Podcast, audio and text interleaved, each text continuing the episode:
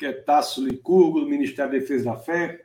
Bom, pessoal, sejam muito bem-vindos aí. Hoje nós vamos é, dar continuidade à nossa, nossa escola bíblica e hoje nós vamos ter um tema bastante interessante. Você que está aí no Instagram, você que está no YouTube, que está no Facebook, e temos uma novidade, né? Eu estou. É, nós temos um canal agora, que é licurgo.tv, tem um defesa da fé.tv, que é o canal do Ministério, e tem um também que é licurgo.tv, que esse canal vai também ter algumas aulas que não são necessariamente da área é, do, do, da igreja. Então, tem um canal aí que é pessoal meu, que vão é, estar. Nós vamos colocar lá alguns vídeos pessoais também e tal, que é o licurgo.tv. Então, se você está inscrito em defesa da fé.tv, também se inscreva lá, né, no licurgo.tv é, TV. Você bota no seu, no seu navegador aí. Bota ali google.tv que você vai entrar lá no canal também, que é o canal pessoal de vídeos. Tá bom? Tem o Defesa da Fé.tv, que continua forte, que é o canal do Ministério Defesa da Fé, e tem esse Licurgo.tv, que é um canal mais pessoal. Tá bom? Então, com isso aí, é, nós vamos estar mais em contato ainda. Ok, meus queridos, nós vamos falar hoje sobre a luz, como ser luz em meio às trevas, como Deus nos chamou para sermos luz em meio à escuridão. Nós vamos estudar hoje sobre a luz, como ser luz em meio às trevas. É isso que nós vamos estudar. E é interessante que esse conceito de luz é um conceito muito impressionante, porque a luz ela pode tomar. Você já pensou que a luz pode tomar várias formas? A luz pode tomar várias formas. A luz, a luz vai de, de um espectro a outro, tem uma gama de sentidos muito grande. A luz pode ser algo é, bastante agradável, pode ser algo que acalma, mas a luz também pode ser algo destrutivo, devastador, aterrorizante. A luz pode ter perfis e características totalmente diferentes. É interessante que as culturas todas elas identificam na luz a fonte da vida. Para as culturas, a luz é necessária para a vida e, embora muitos não soubessem ou não conhecessem o verdadeiro Deus, elas tinham a percepção da dependência da luz para a sua existência. É por isso que tantas culturas elas adoravam o sol, porque percebiam que a fonte da luz era algo susceptível de adoração. Então, mesmo, mesmo aquelas culturas que não conheciam o verdadeiro Deus entendiam na adoração ao sol, por exemplo, que a luz era essencial à vida e a fonte dessa luz era algo que deveria ser adorado. E é interessante também que nós temos essa revelação, que é a revelação natural, né? A natureza nos ensina isso da necessidade da luz e da importância da fonte da luz. E é interessante que lá no começo das Escrituras, logo em, naquela passagem conhecida de Gênesis 1, 1 3, Deus diz assim: haja luz. Deixa eu, deixa eu compartilhar com vocês. Deus diz assim: ó, haja luz e houve luz. Haja luz e houve luz a luz é indissociável né, da, do processo da criação. E mais para frente, já na, na, primeira epístola de João, na primeira de João, logo no capítulo 1, no verso 5, as escrituras dizem assim: Esta é a mensagem que dele ouvimos e transmitimos a vocês. Deus é luz, nele não há trevas alguma.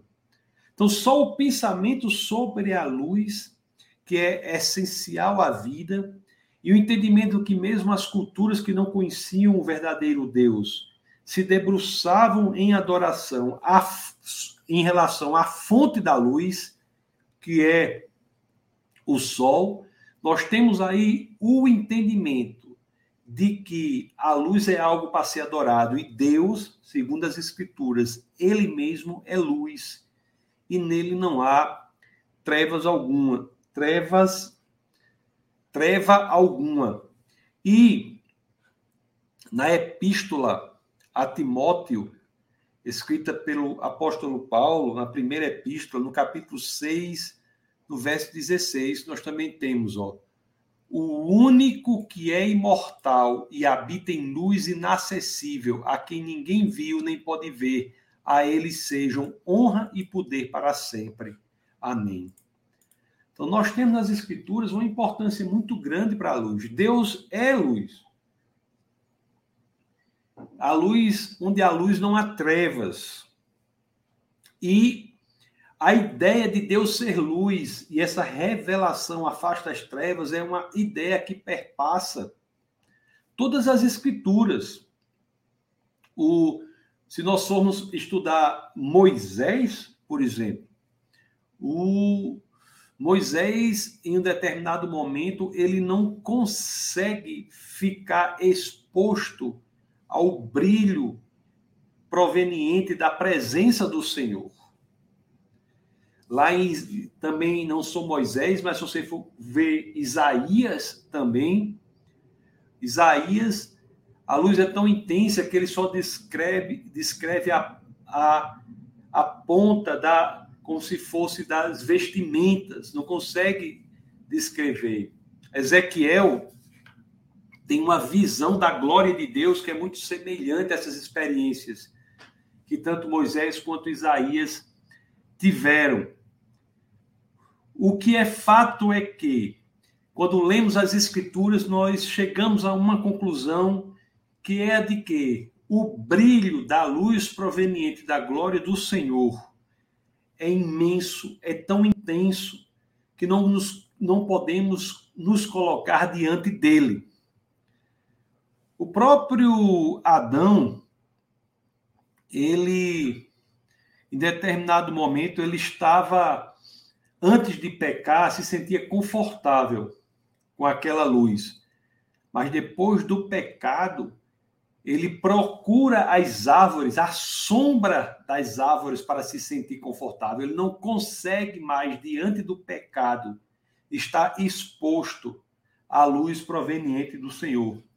Lá em Gênesis, no capítulo 3, no verso 8, as escrituras dizem assim, ó: Ouvindo o homem e sua mulher os passos do Senhor, Deus, que andava pelo jardim quando soprava a brisa do dia, esconderam-se da presença do Senhor, Deus, entre as árvores do jardim. Eles buscaram entre as árvores do jardim um lugar de sombra. Eles escolheram a escuridão depois do pecado, porque não conseguiam estar expostos mais à luz da glória de Deus. Então, essa lógica nas Escrituras, é possível contar a história das Escrituras pela oposição entre luz e escuridão. Luz e escuridão. E é interessante que, quando o pecado entra no mundo, há uma dificuldade grande de exposição à luz de Deus de forma momentânea. E isso tem de ser resolvido. Adão e Eva, antes, viviam na presença da luz de Deus, mas depois do pecado, as escrituras dizem, eles se escondem entre as árvores do jardim. Eles buscam o local de sombra, porque não conseguem suportar a luz do Senhor. E, e de fato, a, nós temos essa experiência, né? Quando é, estamos dormindo e se acordamos à noite e as pessoas ligam a luz, automaticamente você se sente desconfortável a luz não está confortável como era antes, quando você estava acordado. E essa experiência que a humanidade tem, uma experiência parecida, depois de experimentar o pecado, ele não mais, a humanidade não mais consegue se sentir confortável diante da luz que é proveniente de Deus. O... Nós temos aqui em em João, olha o que o nosso Senhor Salvador nos diz em, no Evangelho de João, no capítulo 3. Lá em João, no capítulo 3, no verso 19 e 20, as escrituras dizem assim: Escritura diz assim: Este é o julgamento. A luz veio ao mundo, mas os homens amaram as trevas e não a luz, porque as suas obras eram mais. Quem pratica o mal odeia a luz e não se aproxima da luz, temendo que as suas obras sejam manifestas. É interessante que o que o pecado nos faz é exatamente nos faz, nos faz com que fiquemos desconfortáveis diante da luz desconfortáveis diante da luz. E por isso tantos têm a propensão a fugirem da luz e assim como Adão e Eva após o pecado, que buscaram o lugar entre as árvores onde há sombra, muitos hoje buscam o lugar onde há escuridão da alma. Os nossos ancestrais, eles foram expulsos do paraíso e, em decorrência do pecado, eles foram em busca de um mundo em escuridão. Um mundo em que a luz do Senhor não era compreendida totalmente. Mas acontece que Deus ele encontra um caminho para solucionar essa questão. Como é que o homem que não mais consegue se expor em razão do pecado ao brilho intenso da glória do Senhor conseguirá restabelecer aquela relação que tinha antes com aquele que é luz, que é Deus. Então, preste bem, a, bem atenção à questão que, que Deus resolveu. Se o homem antes era exposto à luz sem problema, mas após o pecado ele não mais consegue estar na presença da luz. E Adão e Eva buscam lugar entre as árvores onde há trevas. Como é que Deus iria providenciar a reconstituição daquele momento anterior ou a reconstrução daquela relação anterior em que o homem poderia estar na presença da luz sem que fosse imediatamente destruído. Como é que Deus iria fazer para possibilitar a volta da presença do homem à, à luz sem que a, ele de maneira que ele conseguisse, de maneira que o homem conseguisse fazer isso. Como é que Deus iria conseguir revelar o brilho de sua glória, sem que destruísse aquele para quem a luz seria destruidora. O homem que está acostumado com trevas, quando é imediatamente exposto à luz, não consegue lidar com tamanha luz. Da mesma forma, o homem que estava no pecado não poderia ser exposto à luz da glória de Deus. Haveria de existir uma forma que isso fosse feito. Que isso fosse feito.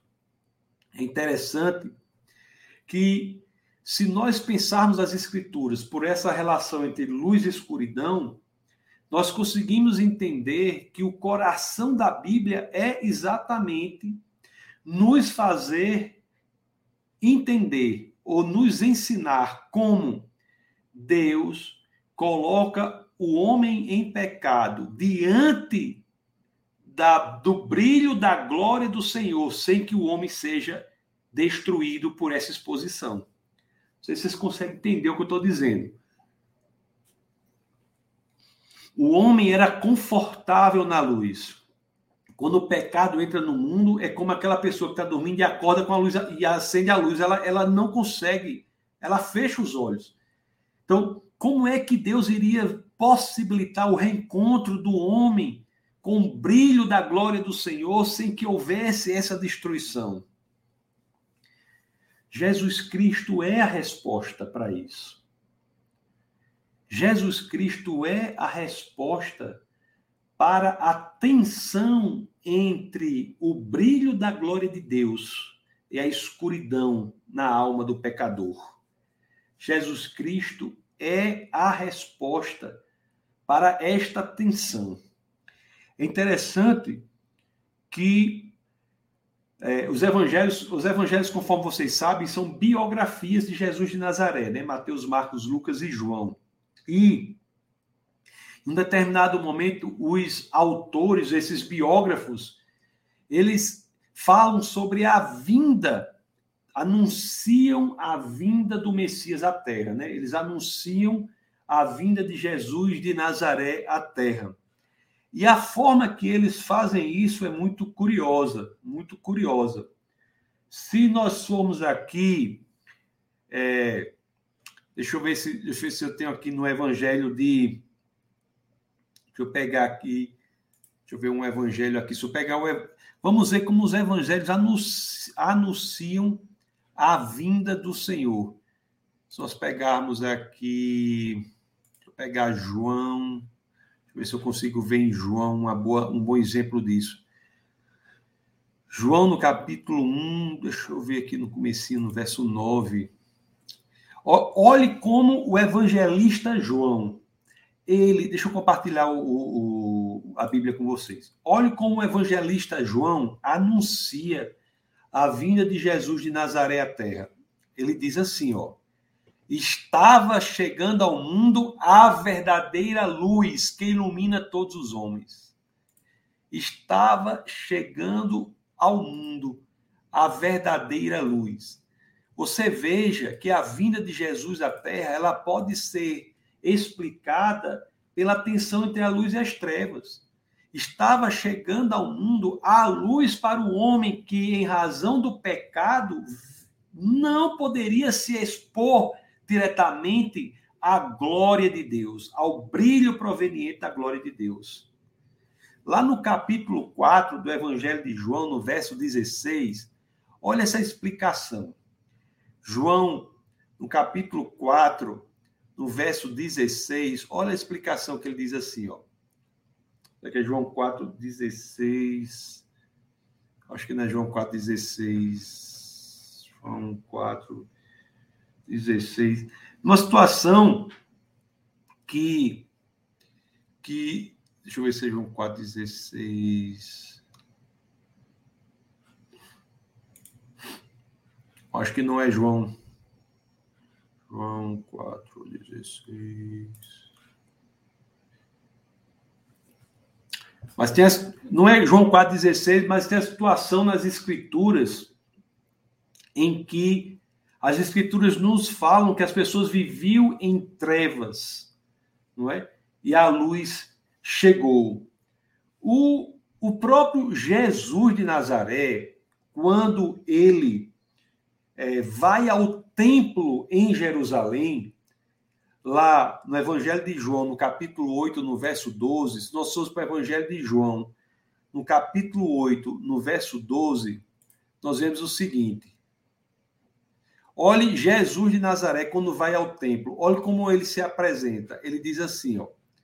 Ele diz: Falando novamente ao povo, Jesus disse: Eu sou a luz do mundo. Quem me segue nunca andará em trevas, mas terá a luz da vida. Se a pessoa consegue entender a história do mundo pela tensão entre luz e trevas, aqui fica bastante claro, não é? Porque aqui nós temos mais uma vez Jesus se autodefinindo como a luz do mundo. Ele vem ao mundo, é a luz que vem, e para quem o seguir, nunca andará em trevas, mas terá a luz da vida. Lembre-se que Adão e Eva, após o pecado, eles escolhem se esconder entre as árvores onde há trevas, porque não conseguem mais se expor a luz proveniente do o brilho proveniente da glória de Deus. E Jesus quando vem ele diz: Quem me segue nunca andará em trevas, mas terá a luz a luz da vida. Então, o que nós temos aqui é esta relação que é ensinada o tempo todo. Lá na passagem da transfiguração, né, que Jesus vai com Pedro, Tiago e João, o que ocorre lá é que eles veem Jesus como. É, a Natália botou aqui, né? Que, que é Mateus 4,16, que diz assim: ó, o povo que estava sentado. Muito obrigado, Natália. Diz assim: ó, o povo que estava sentado em trevas viu uma grande luz. Aos que estavam sentados na região e sombra da morte, a luz raiou. Então, mais uma, um biógrafo falando da vinda de Jesus nessa relação entre luz e trevas. Lá na Transfiguração, que aí vamos, vamos para o Evangelho de Marcos agora, São Marcos, no capítulo 9, no verso 3, na Transfiguração, nós temos isso aqui, ó. Olhe como é que os, os apóstolos lá que tiveram com Jesus na transfiguração, que é Pedro, Tiago e, e João, viram. Deixa eu compartilhar com vocês aqui. Viram assim, ó. Suas roupas se tornaram brancas de um branco resplandecente, como nenhum lavandeiro no mundo seria capaz de branqueá-las. Então, veja como a luz é a descrição da vinda de Jesus à Terra para resolver um problema de que as pessoas estavam na, na, na escuridão. O Evangelho de João, lá no capítulo 1, no verso 14, as Escrituras dizem assim: ó, Olha, aquele que é a palavra tornou-se carne e viveu entre nós. Vimos a sua glória, glória como do unigênito vindo do Pai, cheio de graça e de verdade. Essa glória do Pai que vem à terra em Cristo tem um brilho específico que as pessoas não conseguiam estar diante desse brilho quando estavam no pecado. Em Cristo, essa questão é solucionada. O, o, vocês se lembram da conversão do, dos maiores intelectuais das Escrituras, que as Escrituras narram, que é Saulo, que é Paulo, né? Saulo, que eu sempre digo, que não mudou de nome para Paulo. Saulo e Paulo eram uma pessoa só que tinha, sempre tiveram, ele sempre teve esses dois nomes. Na conversão dele, como é que se dá? Ele é exposto a uma grande luz, uma luz tão grande que ele fica cego durante os, di durante os dias. Ele fica cego. E lá no, no livro de Atos, no capítulo 9, no verso 5, essa luz, nós sabemos qual é, não é? Capítulo 9, no verso 5, Paulo pergunta, Saulo pergunta, que é Paulo, quem és tu, Senhor? E ele respondeu, eu sou Jesus, a quem você persegue. É interessante, é isso aqui, que Paulo perseguiu os cristãos quando Jesus o confronta, diz: Eu sou aquele a quem você persegue. Perseguir o cristão é perseguir o próprio Cristo. Mas o que é interessante aqui é que ele é, fica cego, porque é exposto àquela, àquele brilho que é proveniente do Jesus ressuscitado. Então, as experiências que passaram Moisés, Isaías, Ezequiel, são experiências de impossibilidade de exposição completa à luz proveniente da glória de Deus. E no Novo Testamento nós temos a mesma situação se repetindo com Paulo na estrada para Damasco, quando ele se converte, quando ele é exposto àquela luz maravilhosa proveniente da glória do Senhor.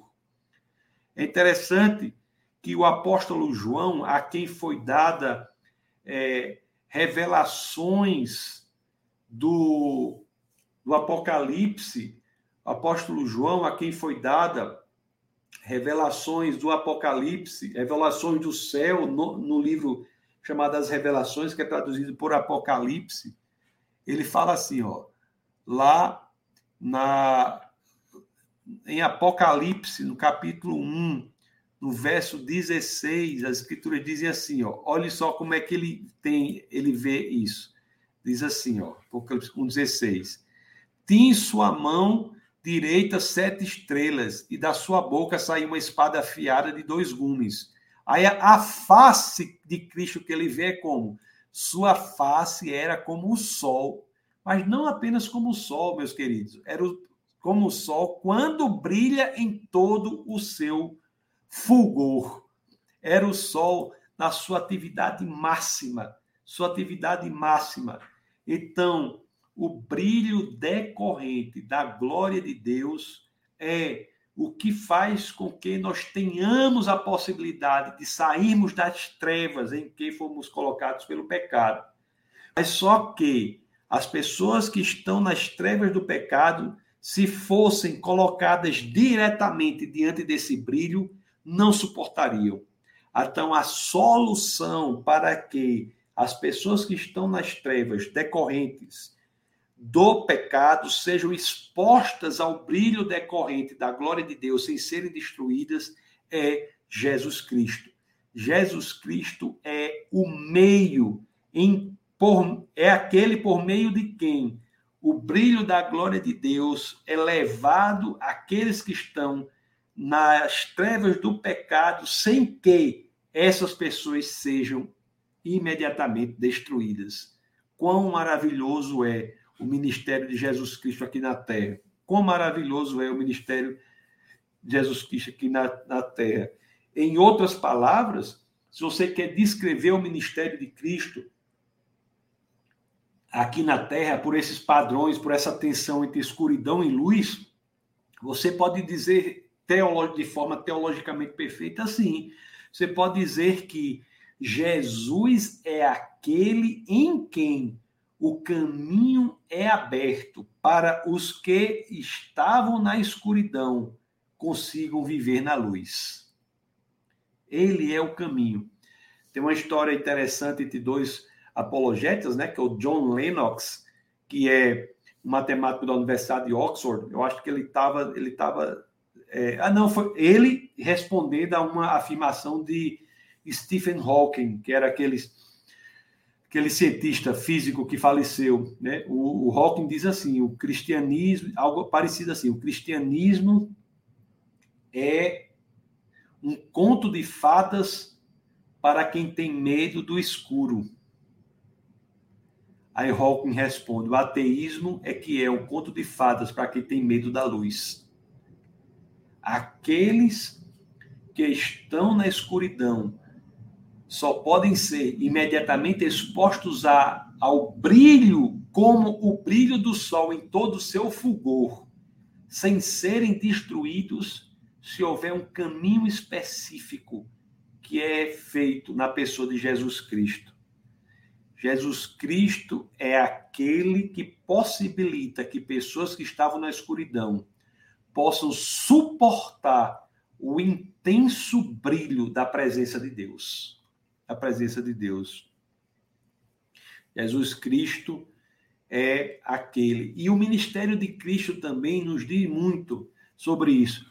Simone pergunta aqui, tira uma dúvida se essa aula não é de número 54 ou não. Eu vou ver, viu, Simone? Depois eu não tenho certeza, não. Então, você pode também falar sobre essa questão, é, nessa relação entre luz e trevas. Você veja que o ponto máximo da história da humanidade, o epicentro da história da humanidade é a cruz. É a cruz. E você pode falar sobre a história da cruz nos termos de luz e trevas. Luz e trevas.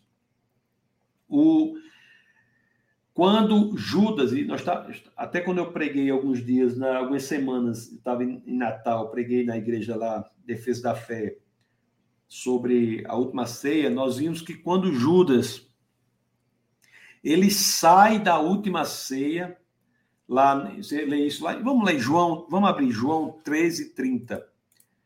Você, João, quando nós vamos para João, capítulo 13, no verso 30. Olha que interessante. Diz assim, ó. Judas, quando ele sai da, daquela última ceia, a escritura diz assim: ó, assim que comeu o pão, Assim que comeu o pão, Judas saiu. Aí, aí termina assim: e era noite. E era noite. Por quê? que é tão importante registrar que era noite? Quando Judas abandona, ele opta, toma decisão pelo pecado. Por que, que é tão importante dizer que era noite? Esse e era noite tem significado muito profundo, muito profundo, não é? Ele é, era noite, quer dizer, começava um momento em que a escuridão, com a morte de Cristo, passaria a reinar sobre a luz.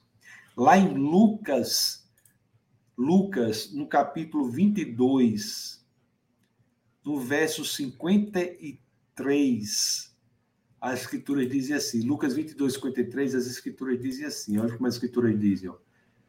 Todos os dias eu estive com vocês no templo e vocês não levantaram a mão contra mim.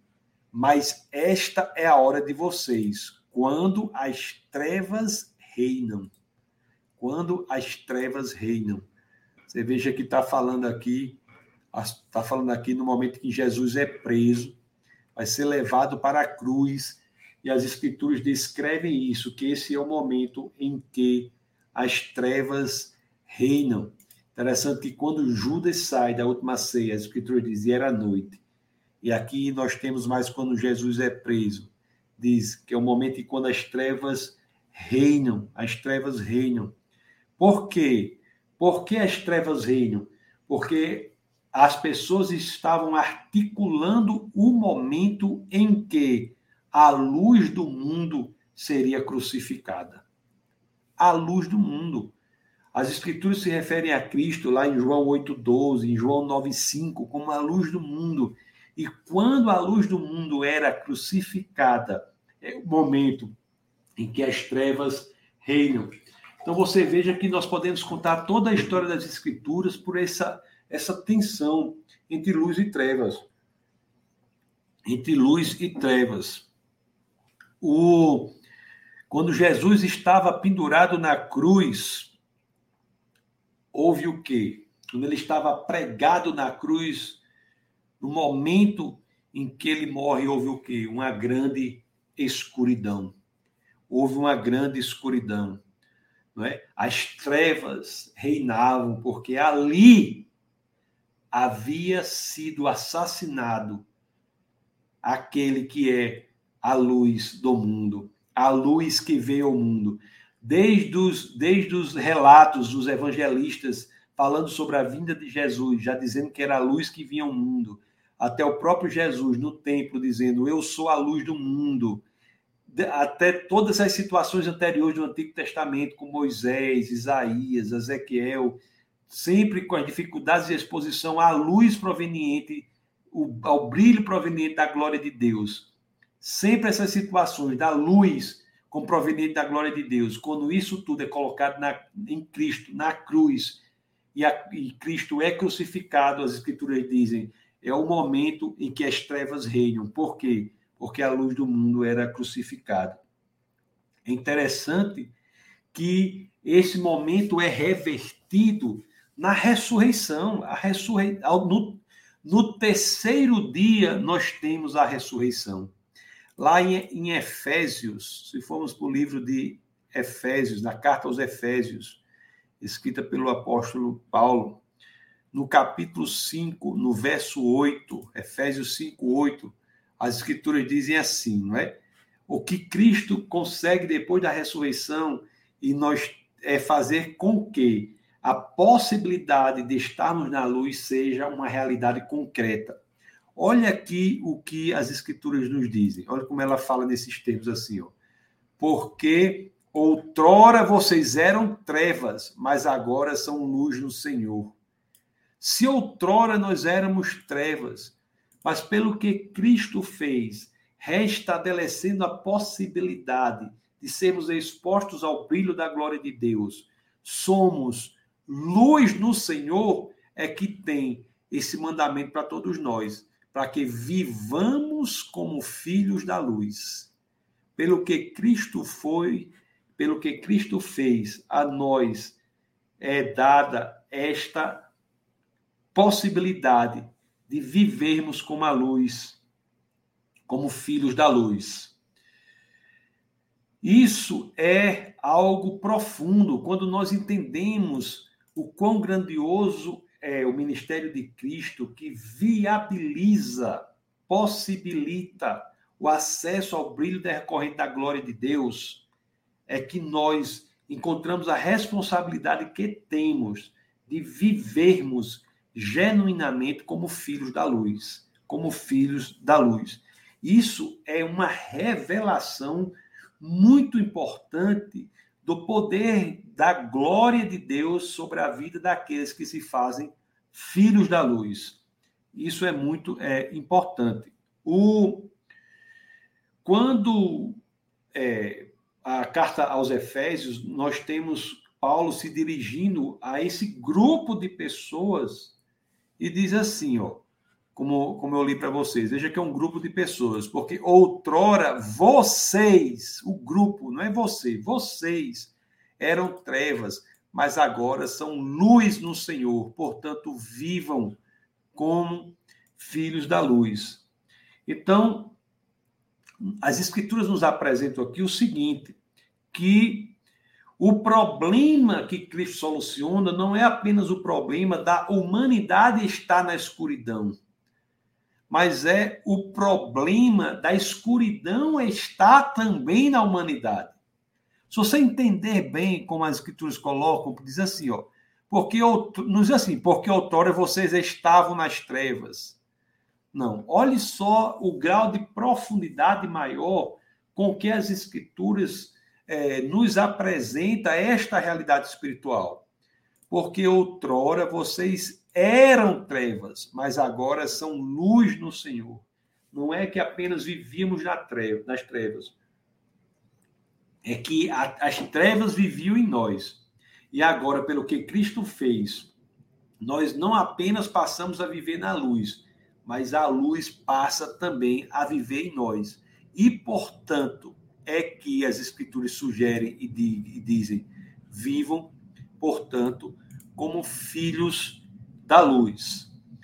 Ele é o, um, uma situação, isso é uma situação única, porque nós sabemos que a escuridão em nós causa muitos danos, né? Ela diminui a nossa capacidade intelectual, diminui a nossa capacidade de entendimento das coisas, mas em Cristo nós temos tudo isso restabelecido. Restabelecido nós entendemos que o maior dos nossos problemas não era estarmos apenas na escuridão, mas a escuridão está em nós. E nós entendemos que em Cristo este problema é solucionado, porque não apenas passamos a estar na luz, mas a luz passa a estar em nós. O, é, a sugestão do, das Escrituras é genuinamente uma mudança interior muito significativa.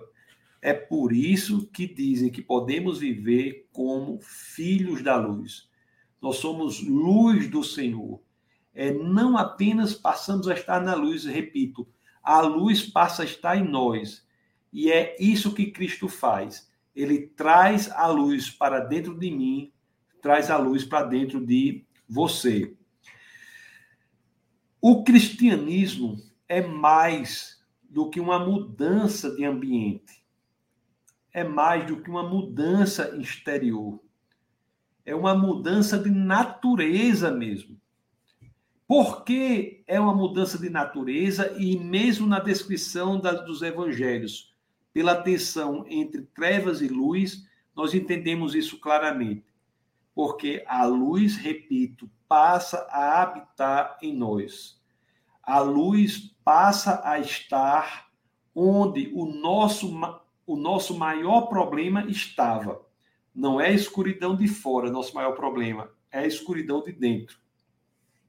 A luz de Deus passa a habitar dentro de nós. Deus coloca a sua luz dentro de nós.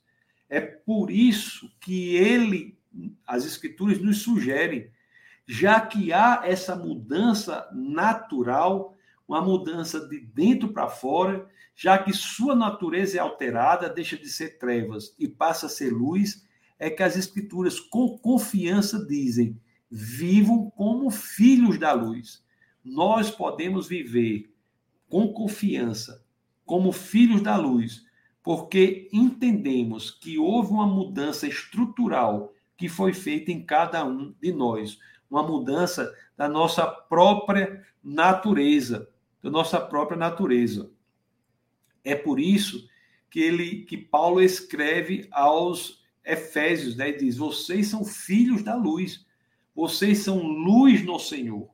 E isso nos dá uma responsabilidade muito grande, meus queridos, principalmente quando temos a constatação que vivemos no mundo de trevas. É, isso é Paulo escrevendo aos Efésios. Mas o próprio Jesus de Nazaré, ele também tem o mesmo ensinamento para os discípulos. Se você for no, no Evangelho de Mateus, no capítulo 5, no verso 14, as escrituras dizem assim, ó, Mateus 5, 14, as escrituras dizem assim, ó. Isso é Jesus falando para os discípulos. Vocês são a luz do mundo. Vocês são a luz do mundo. E será que nós cristãos temos essa dimensão de que efetivamente não apenas fomos levados à luz, mas passamos até a luz em nós e, em decorrência disso, somos chamados para refletir esta luz no mundo em trevas? Será que verdadeiramente a nossa vida reflete esta percepção teológica de que não somos chamados unicamente para a luz, mas somos para, para estarmos na luz, mas somos chamados para que a luz esteja em nós. E em decorrência disso, temos um mandamento, que é refletir esta luz para o mundo em trevas. Em trevas. Porque eu, eu quero dizer com isso na prática, eu espero que vocês me entendam, é o seguinte: é, muita gente acha ruim por viver em um mundo em trevas. E eu entendo isso. Mas nós temos que entender também que temos um chamado específico. E esse chamado específico é para que reflitamos essa luz. E a luz tem efetividade proporcionalmente maior ao tamanho da escuridão em que ela no início encontra. O quão maior é a escuridão, mais efetiva pode ser a luz. Então, isso nos dá também uma dimensão de que viver no mundo em trevas dá sentido ao que Cristo faz em nós, ao trazer a luz para nós. Cristo coloca a luz em cada um, em mim, em você, nos discípulos, nos apóstolos, para que exatamente nós tenhamos uma posição ativa no mundo em trevas. Que qual é a posição? Ser luz para este mundo na escuridão. Então, se falamos sobre o evangelho na tensão entre luz e trevas, nós podemos contar desde a origem do mundo, como nós falamos aqui de Gênesis, podemos falar que a luz é, decorrente do brilho da glória de Deus não era uma luz que podia ser enfrentada, que, que as pessoas não podiam resistir a ela, e depois do pecado, tanto que Adão e Eva se escondem entre as árvores onde, onde há escuridão, e nós vimos que a solução que é dada para isso é que Deus encarna para que esta luz possa ser suportada pela humanidade em trevas e pela morte de desta luz, nós temos a vitória momentânea da escuridão, que depois é suplantada, superada pela ressurreição, que as escrituras dizem que a luz volta a reinar. E quando isso ocorre em Cristo, nós somos não apenas chamados à luz, mas a luz é, é colocada dentro de nós por Cristo, para que tenhamos uma função específica no mundo em trevas, que é de refletir um, para um mundo em escuridão à luz proveniente do Senhor.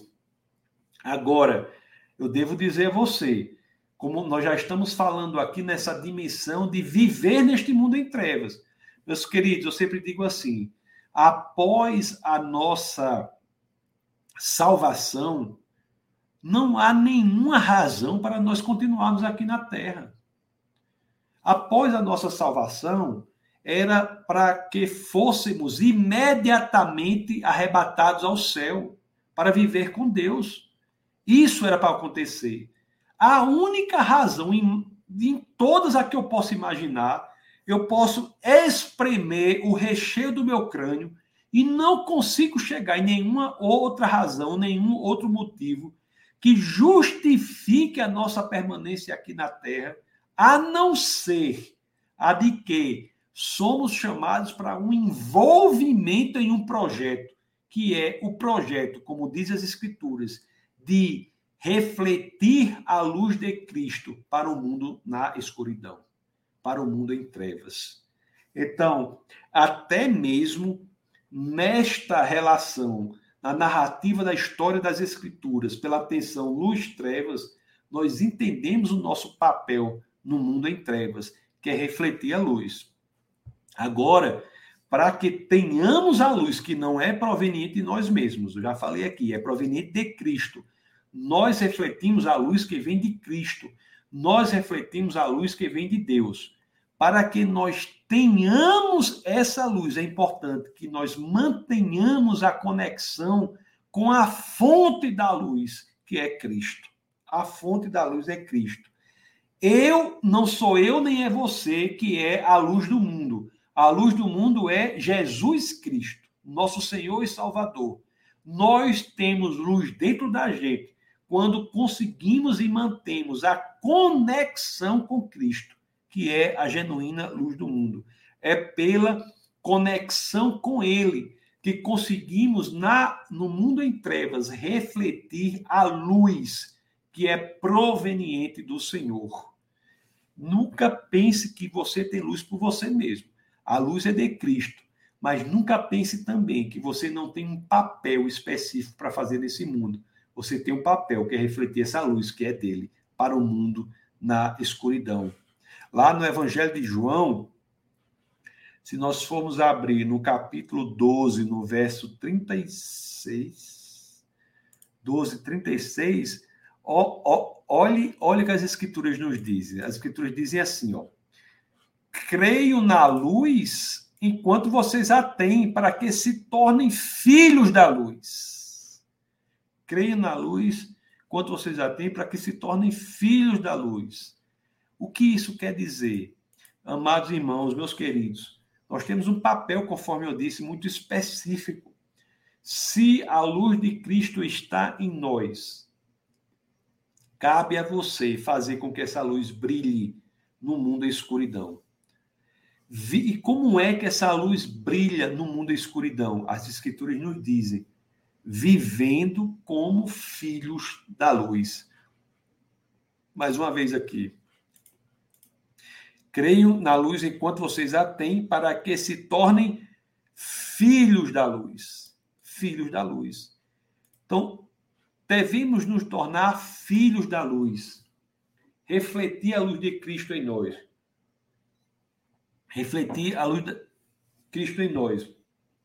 O o livro de Efésios, o livro de Efésios, lá nós temos uma umas descrições do que é ser filho da luz, as descrições práticas do que é ser filho da luz. Filho da luz é aquele que, primeiramente, né, se tem um comportamento diferente da escuridão que está no mundo em trevas. Essa é a primeira coisa. E o apóstolo Paulo, na carta aos Efésios, ele nos dá exemplos de como podemos refletir a luz de Cristo no mundo em trevas. Vou pegar alguns para nós vermos, lá na carta aos Efésios, que é a carta principal que estamos estudando nesse momento da nossa escola bíblica. Na carta aos Efésios, se nós formos para o capítulo 4, no verso 25, nós temos uma maneira de refletir a luz nas trevas. Olha aqui o que as Escrituras dizem. Portanto, cada um de vocês deve abandonar a mentira e falar a verdade a seu próximo, pois todos somos, somos membros do mesmo corpo. Se você quer efetivamente levar adiante a proposta que nos é dada por Cristo de refletir a luz dele ao mundo em trevas, uma das formas de fazer é agir diferente da escuridão do mundo, da mentira. E cada um deve abandonar a mentira e falar a verdade ao seu próximo. Não existe mentira santa, não existe mentirinha, Nunca a mentira vai ser melhor do que a verdade. Nós temos que criar o hábito de falar a verdade, criar o hábito de refletir a, a luz que está em nós. É interessante que em João 14,6, Jesus diz: Eu sou o caminho, a verdade e a vida. Então, falar a verdade, refletir a verdade no mundo de mentiras é refletir Jesus no mundo em que ele não é conhecido. Então, é refletir a luz no mundo que está em trevas, porque Cristo também é a luz. No mundo é, como o nosso, em que as pessoas estão absolutamente tomadas pela, pelo exagero, exagero, pelo, pela manipulação dos fatos, as pessoas estão tomadas pela ideia de que a narrativa deve se sobrepor aos fatos, num mundo em que a mentira se torna a regra diária de tantas pessoas. As escrituras dizem: se você quer ser filho da luz, faça com que o seu sim seja sim e o que o seu não seja não. Lá em Mateus, no capítulo 5, no verso 37, nós temos essa orientação. Mateus 5,37, nós temos essa orientação. Diz assim, ó. Seja o seu sim, sim e o seu não, não. O que passar disso vem do maligno. O que é que quer dizer isso? Essa aqui é simplesmente uma orientação para aqueles que querem refletir a luz de Cristo no mundo em trevas. E uma das formas de começar fazendo isso é fazendo com que seu sim seja sim e o seu não seja não. O que é, se você disser sim, quer dizer sim. Se, se simplesmente você fizer isso, já é uma coisa. O seu sim quer dizer sim, e o seu não quer dizer não. Isso daí já é uma das formas importantes de refletir a luz de Cristo no mundo em trevas. Isso é uma das. Tem muitas outras, né? Tem muitas outras. O, e quando você age assim, as pessoas passam a confiar no que você diz, porque você de fato reflete a luz de Cristo no mundo. O, lá em eu, eu, li, eu li Efésios 4, 25, não foi? 24, não foi? Foi. Foi, foi não, foi outro, né? Vamos ler. Ó, foi o 25 que eu, que eu li com, foi o 25 que eu li com vocês. Deixa eu colocar de novo aqui, 4, 25, que eu li com vocês. Portanto, cada um de vocês deve abandonar a mentira e falar a verdade ao seu próximo. Aqui no 26 é outra, outro exemplo também que o apóstolo Paulo nos dá na carta aos Efésios, é, nos explicando como podemos nos tornar luz no mundo em trevas. Então, o 24, o, o, o Efe, é, carta aos Efésios 4, 26, também é um exemplo de como ser luz no mundo em trevas. Olha o que diz as, diz as Escrituras. Quando vocês ficarem irados, não pequem. Quando ficarem irados, não pequem. Não pequem.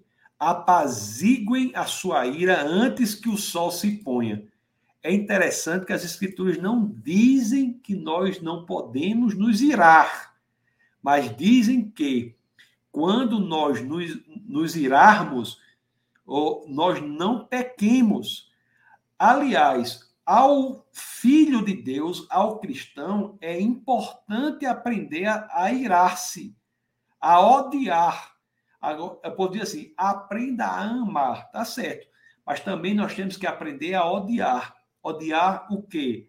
A injustiça, o erro, o pecado. Não há vida cristã genuína sem a cultura do ódio ao pecado, da ira contra a injustiça, da ira contra o pecado. Agora, as Escrituras nos dizem: quando nós nos irarmos por alguma coisa, nós temos que apaziguar antes que o sol se ponha. Se você brigar com alguém, você tem que tentar resolver isso o mais rápido possível, né? antes que o sol se, se, se ponha. E você veja que essa, essa é uma posição ou uma proposição das escrituras de resolução das tensões, de resolução dos conflitos que é contrária a uma cultura de escuridão de trevas, em que qualquer tensão leva geralmente ao quê? A separação, a briga constante. E o que as escrituras nos dizem é: você quer viver como a cultura das, das trevas, tudo bem. Mas se você, você quer refletir a luz de Cristo na cultura das trevas, então sua postura é outra. A postura é a de se você se irá, cuide para que sua ira não continue antes, a, depois que o sol se ponha. Até que o sol se ponha. Você vê como é o cristianismo, ele propõe um modo de ver que é uma contracultura, né? É um modo de ver contrário ao que o mundo prega. É um modo de ver, uma forma de expressar-se que é contrária ao que a cultura diz. É uma contracultura. O cristão está na contramão do mundo, porque ele vai pregar a conciliação quando o mundo prega a discórdia. Ele vai pregar a verdade quando o mundo prega a relativização da verdade, prega a conveniência, prega a superficialidade o, o, as escrituras pregam o contrário disso. O, isso é com que isso faz parte da, da luz. E é interessante que aqui na carta aos Efésios, o apóstolo Paulo continua com outras expressões, outras explicações do que seria refletir essa luz. Você veja aqui no verso 28. O que furtava, não furte mais. O que furtava, não furte mais. Antes trabalhe fazendo algo de útil com as mãos, para que tenha que repartir com quem estiver em necessidade. A pessoa que furtava, não furte mais. Então, é uma forma de posicionar-se de maneira diferente no mundo. De maneira diferente no mundo. O, as escrituras dizem: temos que nos esforçar para que façamos algo de produtivo no mundo, algo que possa contribuir para o mundo, não tentar furtar do mundo, mas nós temos que ter uma ação produtiva, uma ação, uma ação de contribuição, de repartição com o mundo em necessidade.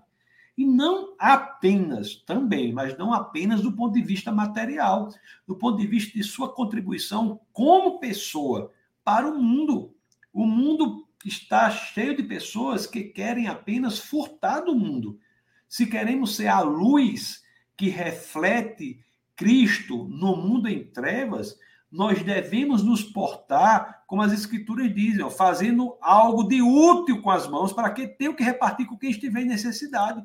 Não apenas materialmente, mas na multidimensão da contribuição que podemos fazer com o mundo mostrando o caminho, fazendo com que as pessoas abram os olhos, fazendo com que as pessoas possam desenvolver as suas individualidades, possam expressar-se de forma plena, contribuir com a realidade.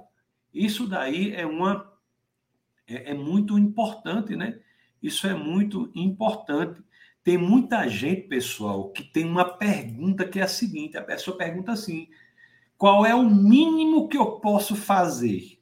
A pessoa chega, fica respirando devagar. Parece aqueles vira-lata do sertão que fica abanando o rabo no mormaço. Quer se mexer bem pouquinho, não quer sair da zona de conforto, não quer fazer nada diferente. Não. Deus chama as pessoas para serem diferentes. Deus chama as pessoas com peculiaridades para expressarem-se no mundo contribuindo para o mundo. E às vezes nós buscamos o quê? A posição de mais conforto, a posição que, que exige menos energia de nós, a, enquanto devemos buscar como podemos contribuir com a nossa casa, como podemos contribuir com a nossa comunidade, como podemos contribuir com nossa família, como podemos contribuir com a humanidade, como podemos ser luz no mundo em trevas, em que o que se prega é que cada um furte do mundo aquilo que lhe satisfaz sem pensar como pode contribuir para ele. O mundo é, eu repito, um, um, um mundo é um lugar tenebroso que está em trevas. Mas isso não é argumento para você que é luz para fugir do mundo. Isso é argumento para você que é luz para ir para o mundo, para que essa luz faça toda a diferença ali. Quão maior for a, as, quão maiores forem as trevas, mais efetiva será a luz, mesmo que pequena. Eu, quando era criança, a gente ia para muitos, é, muitas férias, nós íamos para uma fazenda que tinha lá no sertão, e às vezes eu, eu ia com os vaqueiros durante a noite. Nós íamos para ou para a serra, ou para ia numa estrada lá, vários vaqueiros a cavalo, e aqui quando não tinha luz, era, era absolutamente uma, uma um breu completo, um breu completo. Bastava se a pessoa acendesse um fósforo ali, um fósforo no sertão, numa noite sem lua, faz uma diferença radical. Então, mesmo uma fonte de luz pequena se encontra uma grande escuridão, tem um efeito radical. Da mesma forma, somos nós que refletimos a luz de Cristo. Se estamos num mundo muito tenebroso, temos de ter a percepção de que podemos aproveitar esta oportunidade para que possamos maximizar a importância da luz que será exposta ali. Pois é. O as palavras, o verso 29. Olhe só que coisa maravilhosa essa orientação que o apóstolo Paulo no, nos dá e é, o apóstolo Paulo nos dá aqui na carta aos Efésios, em 4, 29, como outra forma de ser luz no mundo. Olha o que as escrituras nos dizem aqui, ó. Nenhuma palavra torpe saia da boca de vocês, mas apenas a que for útil para edificar os outros, conforme a necessidade, para que conceda graça aos que ouvem. As palavras, meus queridos, são ferramentas poderosas. São ferramentas poderosas e imagine o mundo como está. O que é que é mercadoria que sobra neste mundo? É o que? São palavras de cinismo, palavras de, de, de crítica, de, de crítica maldosa, palavras que impõem medo, palavras que impõem terror, palavras que saem de, muitas vezes, corações orgulhosos. Isso é o que o mundo está cheio.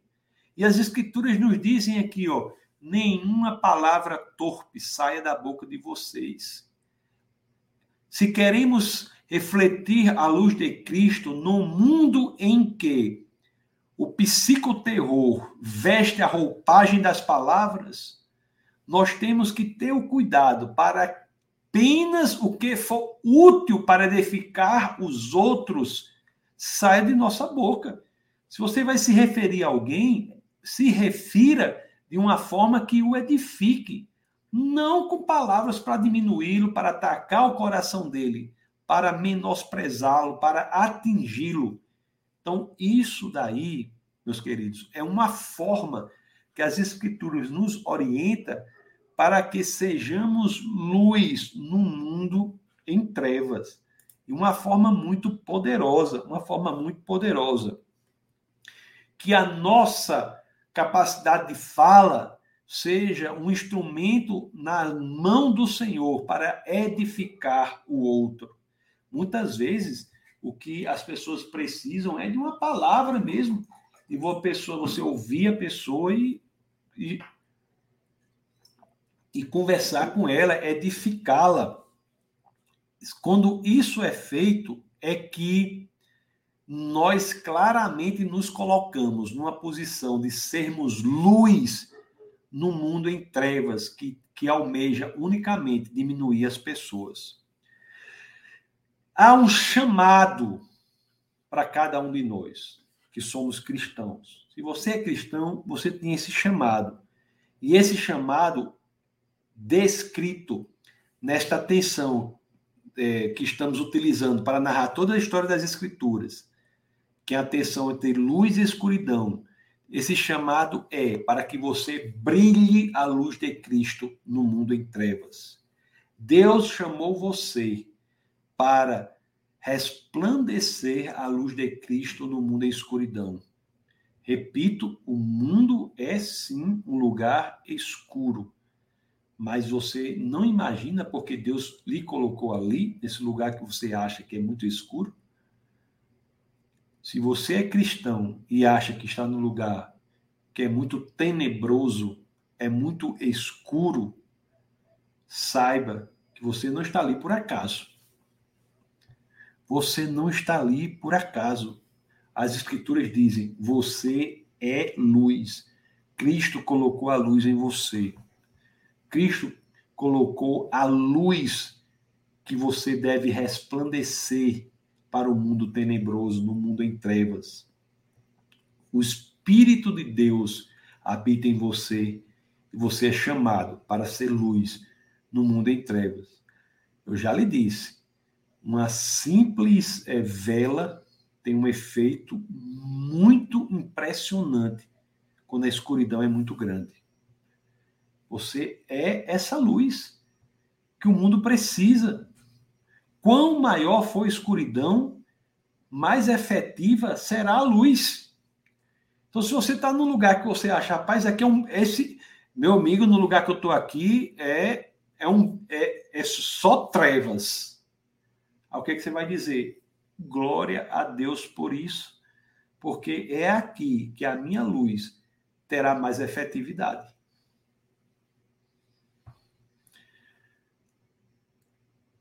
Ah, no, no lugar em que eu frequento, só tenho eu de cristão. Glória a Deus por isso. Porque é ali que seu exemplo resplandecerá de forma mais efetiva. Eu sei que às vezes a pessoa pode se sentir desencorajada e eu não menosprezo esse sentimento. Mas o que eu quero dizer é que o entendimento de que somos luz e que a luz é potencializada no mundo em trevas é um entendimento que nos traz posicionamento nos lugares em que somos colocados. Este entendimento nos dá a estrutura mental para que gostemos do mundo nas trevas, porque passamos a entender que as trevas, por maiores que sejam, o quão maior forem, o quão maiores forem as trevas, maior será a efetividade da luz de Cristo resplandecente em mim. Se estou num mundo em que há muitas trevas, em certo sentido, isso é motivo de alegria, porque a luz, por menor que seja, que eu consiga resplandecer, terá o, maximizada a sua efetividade, o seu efeito, a sua potencialidade. Isso, isso daí muda tudo muda tudo. Estamos lendo aqui Efésios, né, que nos Olímpicos, se formos ler o 18,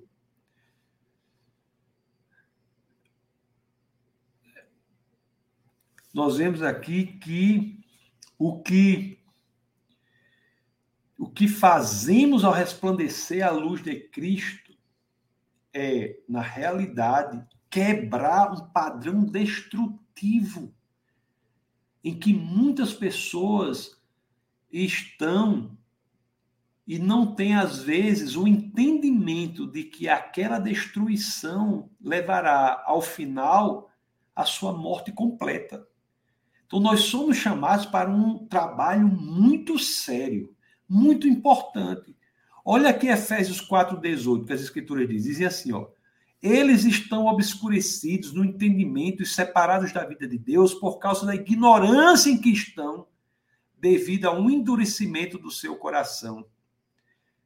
Essa passagem aqui de Efésios, viu?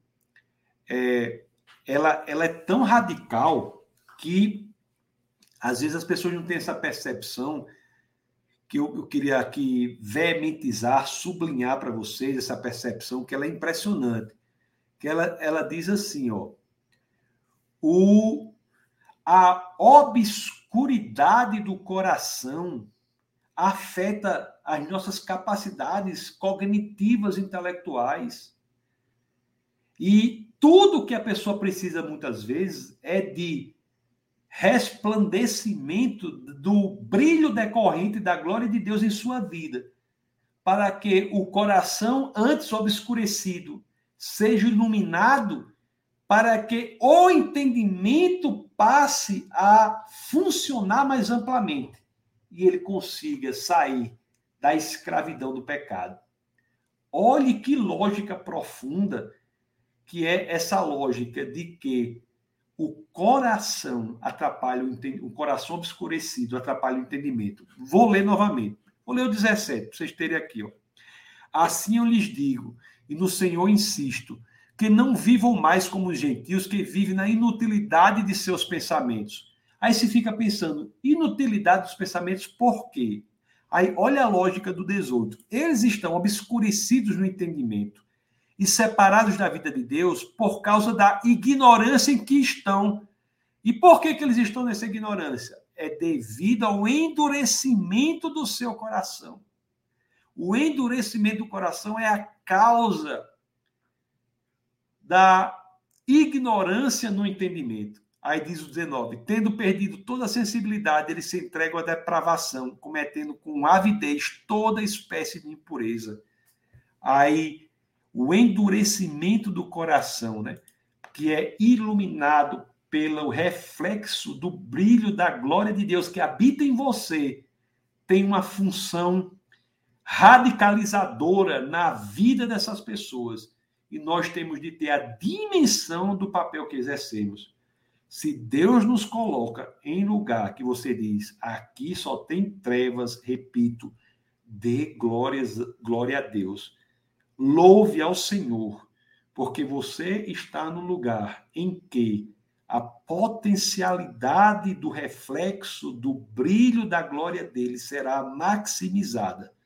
Eu repito a você, lá no sertão, durante a noite, quando não tem lua cheia, é um breu completo. Você não vê um pau na frente dos seus olhos.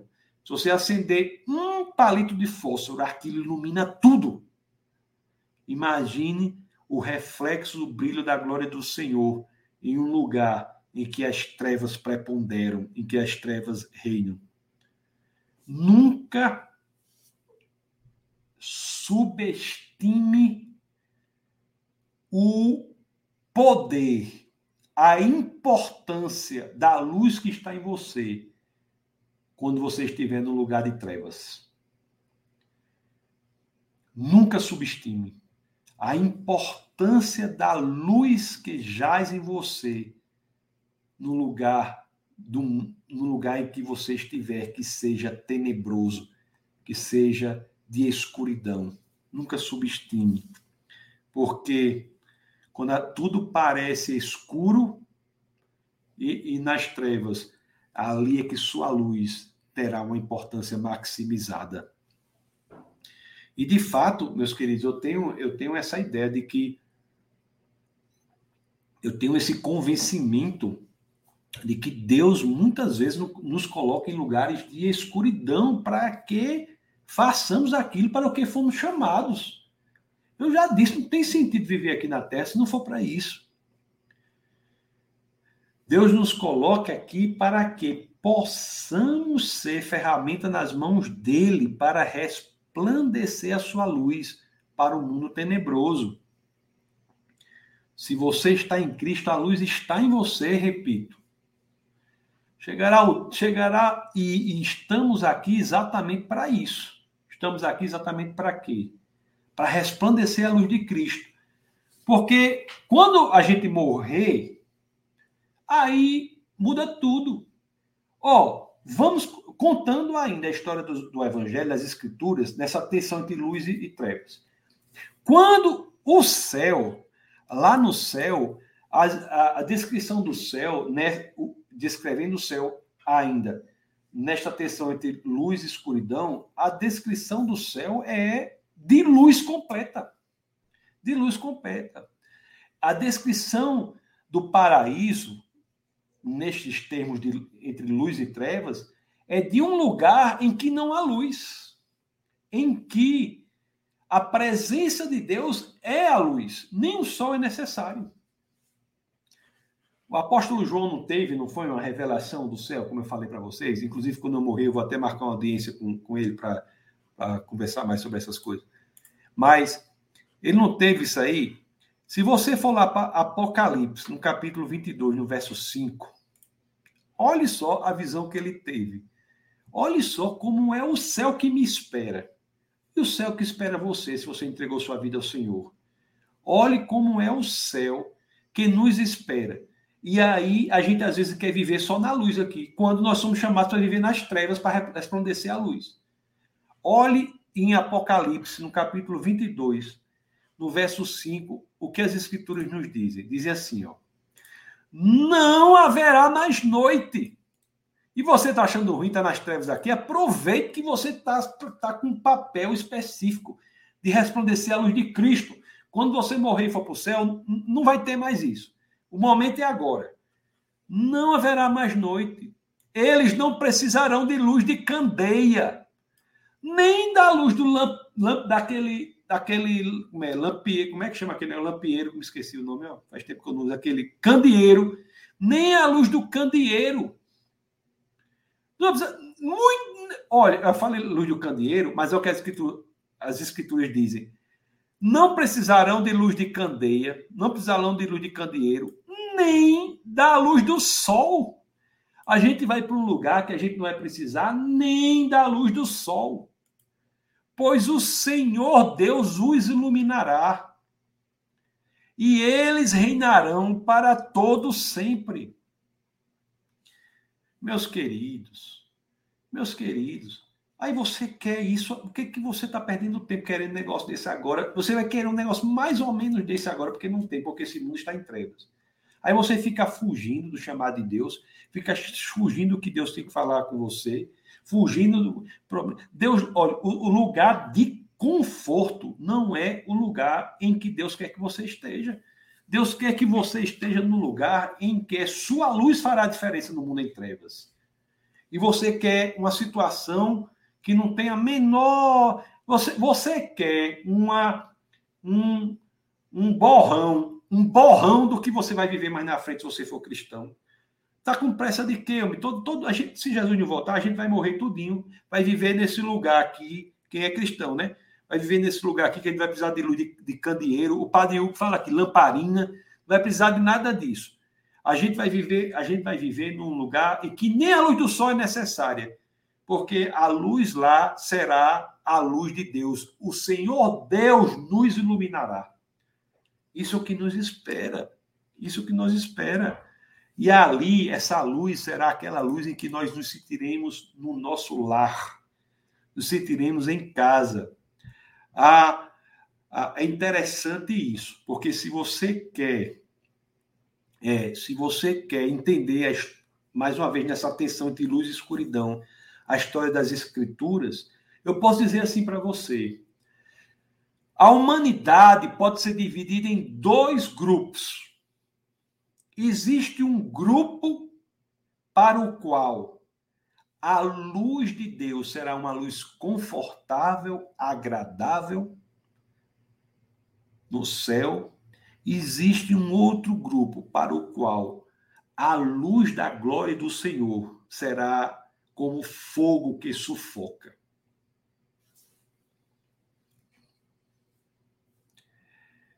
Para que a luz proveniente da glória de Deus não nos sufoque, é que Deus providenciou o caminho por meio de Jesus Cristo.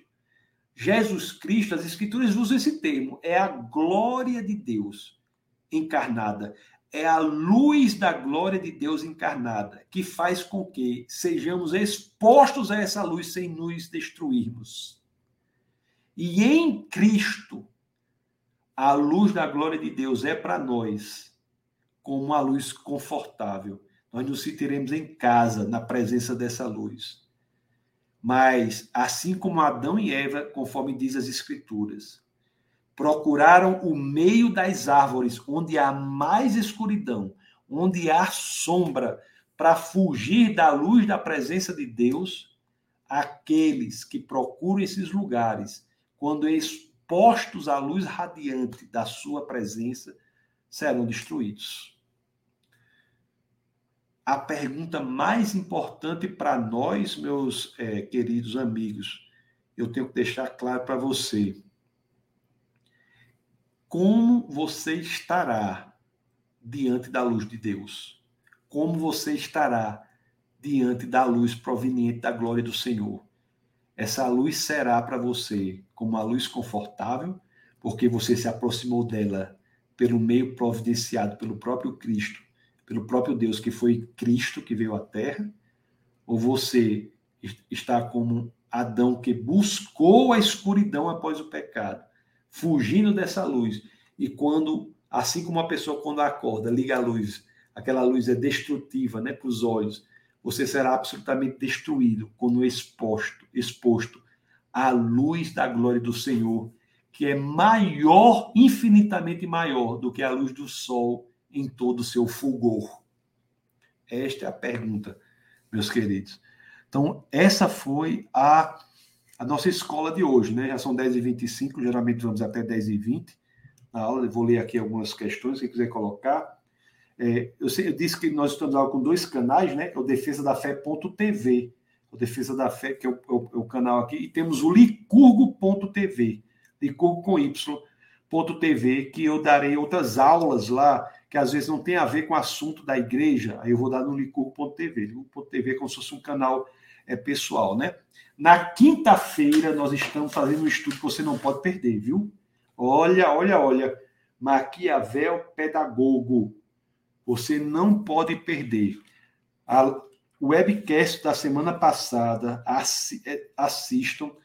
Não é muito organizado, como eu disse para vocês, porque eu pego aqui e vou falando o que eu li porque senão é, não tem um tempo para fazer de outra forma. Mas vocês não podem perder. Vejam lá, o webcast passado se chama Lavagem Cerebral. Para você ver como é que as pessoas são induzidas, absolutamente induzidas, não é? A uma, um modo, um comportamento indesejado. Né? Então, quinta-feira que vem, às 9 horas, nós temos o nosso webcast aqui com sobre esse livro Maquiavel Pedagogo, que nós vamos estudar a aplicação dessas técnicas é, psicológicas na educação. Quanto a, a, hoje, eu já li aqui as, as, as colocações, você sabe, né? O é, Deus, ele, ele, ele pode ser uma luz confortável para nós. Né? E nós temos que orar ao Senhor para que é, possamos ter a coragem de exercer aquilo para o que fomos chamados, que é refletir a glória de Cristo, a luz de Cristo para o mundo em trevas.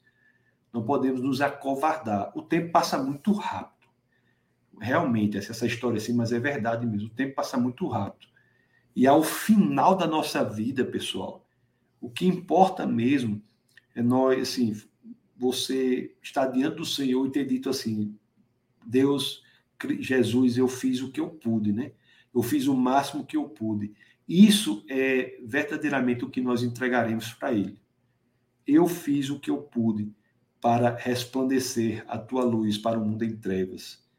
E a partir daí, pessoal, quando a gente for para paraíso, para a eternidade, aí vai ser lá tudo diferente. Eu mesmo não vou mais, eu não vou fazer mais apologética quando eu for para o céu. Por que, que eu vou estar no céu dizendo que Deus existe? Aí já, entendeu? Eu só posso fazer aqui essas apologéticas, falar dessas coisas, então pronto. Eu acho que vou fazer outras coisas lá. Depois eu falo como é que eu acho que é o céu, né? Mas não, mas vou falar agora, não. Deixa eu ler aqui. Pessoal, deixa eu ver aqui, deixa eu ver. Sim, deixa eu botar aqui. Sim, aí, aí vocês assinem lá o canal também de curgo.tv, tá bom? É um novo canal. Se você não assinou, assine também para ter outras aulas lá sobre outras questões lá que nós vamos dar. Tem muita gente aqui, deixa eu ver aqui, muita gente. É, Deixa eu ver aqui, muita, deixa eu ver ali algumas mensagens aqui. No Instagram também estamos aqui, pessoal, alto nível aqui no Instagram. O Pedro diz assim, ó, ouço os podcasts do Ministério todos os dias e me alimento da palavra diariamente, ainda mais através de seus ensinamentos. Glória a Deus por isso, Pedro. Muito bom, viu? Deus é bom. Felipe diz: temos que ser sal da terra e do mundo. É isso mesmo. Amém. Tá, todo mundo aqui, tem muita gente conectada aqui no Instagram também, né? Nós temos aí, ó, a professora Abigail está aqui, o Pedro está aqui, Pedro Aleluia, JVM, o Éder, Fernando Giordani, o Carlos Sérgio está aqui, Rafael Oliveira, porque é meio difícil de ler, porque é pequeno e vem tudo junto, né? O Leandro Machado está aqui, Monalisa Duarte, Max, Juliano, Igor está aqui, o grande Igor, Ítalo está aqui, er, Ercácio Nunes, sejam muito bem-vindos, vocês do Instagram. E aqui no YouTube, YouTube é transmitido no defesadafé.tv e também no licurgo.tv. No YouTube nós temos aqui várias pessoas, deixa eu ver aqui. A Lu, já falei até o Kardec, Luana da Boa Noite. Boa noite, Luana, seja muito bem-vinda. O Andrei, né, também, acho que o Andrei, acho que eu já li isso aqui, foi lá no Facebook, o Andrei. Tá boa noite, Natália faz, ei, pastor, ei, ei, ei, né? Engraçado, né, esse ei aí. Ei. Aí eu respondo como, ei. Deve ser assim, né? Ei, Natália, me explica aí. Ah, não, depois ela bota, ei, pastor, boa noite a todos. Ah, entendi. A Maria Ângela está aqui, da boa noite, aula abençoada.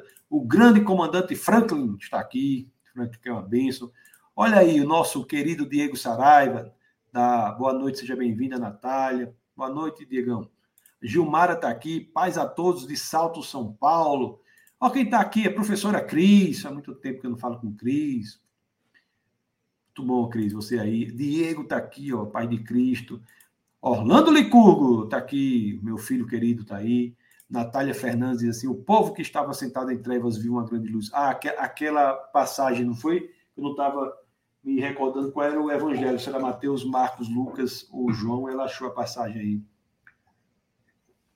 Muito bom. Simone está aqui.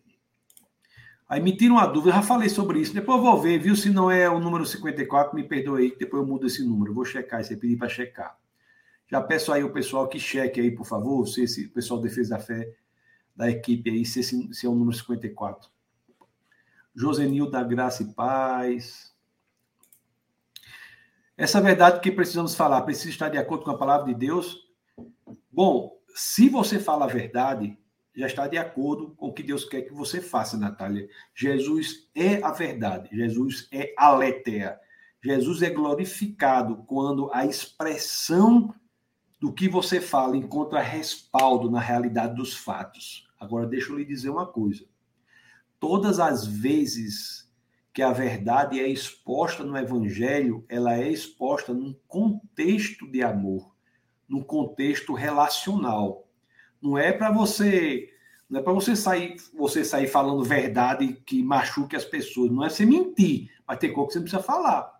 Por exemplo, teve uma pessoa que chegou é, um, um rapaz, né, foi comprar um negócio lá, aí o pessoal, o, o, o foi comprar um negócio numa loja. Aí a, eu não me lembro nem o que era. Vamos dizer que fosse um, um livro, por exemplo. Foi comprar um livro. Aí o rapaz perguntou: quanto é esse livro? Aí a moça falou: o livro é 40 reais, mas para rapazes bonitos é 30. Aí o rapaz ficou todo animado e perguntou: então quanto vai ficar? Não. Disse assim: o livro é 40 reais, mas para rapazes bonitos nós temos um desconto. Aí o rapaz todo animado perguntou: e quanto é que vai ficar então? Aí ela falou: 40 reais. Não precisa dizer isso. Não precisa dizer que, que, que tinha um desconto e não dá um desconto para o rapaz, porque achou o rapaz que, que, que o rapaz era feio, que a moça era feia, entendeu? Não precisa dizer isso. Mas toda a vida que nós falamos a verdade, nós glorificamos a Deus, porque Jesus é a verdade, de acordo lá com João 14, 6. Né? O oh, grande Alexandre Otton, grande Alexandre, pessoa muito boa, está aqui também. Rita diz amém. Diego faz assim, ó. Este até que o sol se põe, tem um sentido conotativo, porque se o sol representa a luz, alimentar a ira nos leva às trevas. É uma boa, é uma boa é, interpretação, é, Diego, que o sol se ponha realmente é uma situação que nos faz entender, né? Que quando isso ocorre, as trevas tomaram o lugar da luz. Mas no contexto do, da passagem é que nós devemos resolver as coisas até o final do dia, né? Não deixar para outro dia, resolver a situação o mais rápido possível. Rita tá, eita, fala Deus. Alexandre diz, sal da terra e luz do mundo. É isso aí, sal da terra e luz do mundo. Nosso querido Padre Hugo está aqui, respira um pouco, muito bom, isso mesmo. Padre Hugo diz assim, ó, não tem sentido, damos um sentido na pertença a ele. Aí ele me explica, lamparina, é que eu não sabia o nome daquele negócio, o padre falou, lamparina. É isso mesmo, meu querido. Natália diz amém, Rita Campos está aqui, aula maravilhosa, tal. A Jéssica diz, a, Jéssica, a pastora Jéssica é o 54 mesmo hoje. Então a aula, a aula é o 54 mesmo aí, pessoal. Meus queridos, muito obrigado mais uma vez. Deus os abençoe poderosamente. Já são 10h35. Repito, sim, eu todo dia me esqueço. Se vocês querem contribuir é, com Defesa da Fé, é, o Pix é pix.defesadafé.org. pix.defesadafé.org. pix.defesadafé.org. Esse aí é o Pix, né? é, toda a contribuição é revertida à manutenção das coisas que a gente tem que fazer, expansão. E eu acho que é a maneira de você se envolver também com a obra. Mas fica à vontade, deixa Deus falar seu coração, tá bom? E quinta-feira nós teremos aí o webcast É Proibido Não Pensar, o estudo aqui do segundo capítulo e outros mais do livro Maquiavel Pedagogo, tá bom? Então Deus abençoe é, poderosamente e que vocês nunca se esqueçam. Aqui no Defesa da Fé é proibido não pensar. Fique na paz do Senhor. Até mais. Essa foi uma produção do Ministério Internacional Defesa da Fé, um ministério comprometido em amar as pessoas, abraçar a verdade e glorificar a Deus. Para saber mais sobre o que fazemos, acesse defesadafé.org.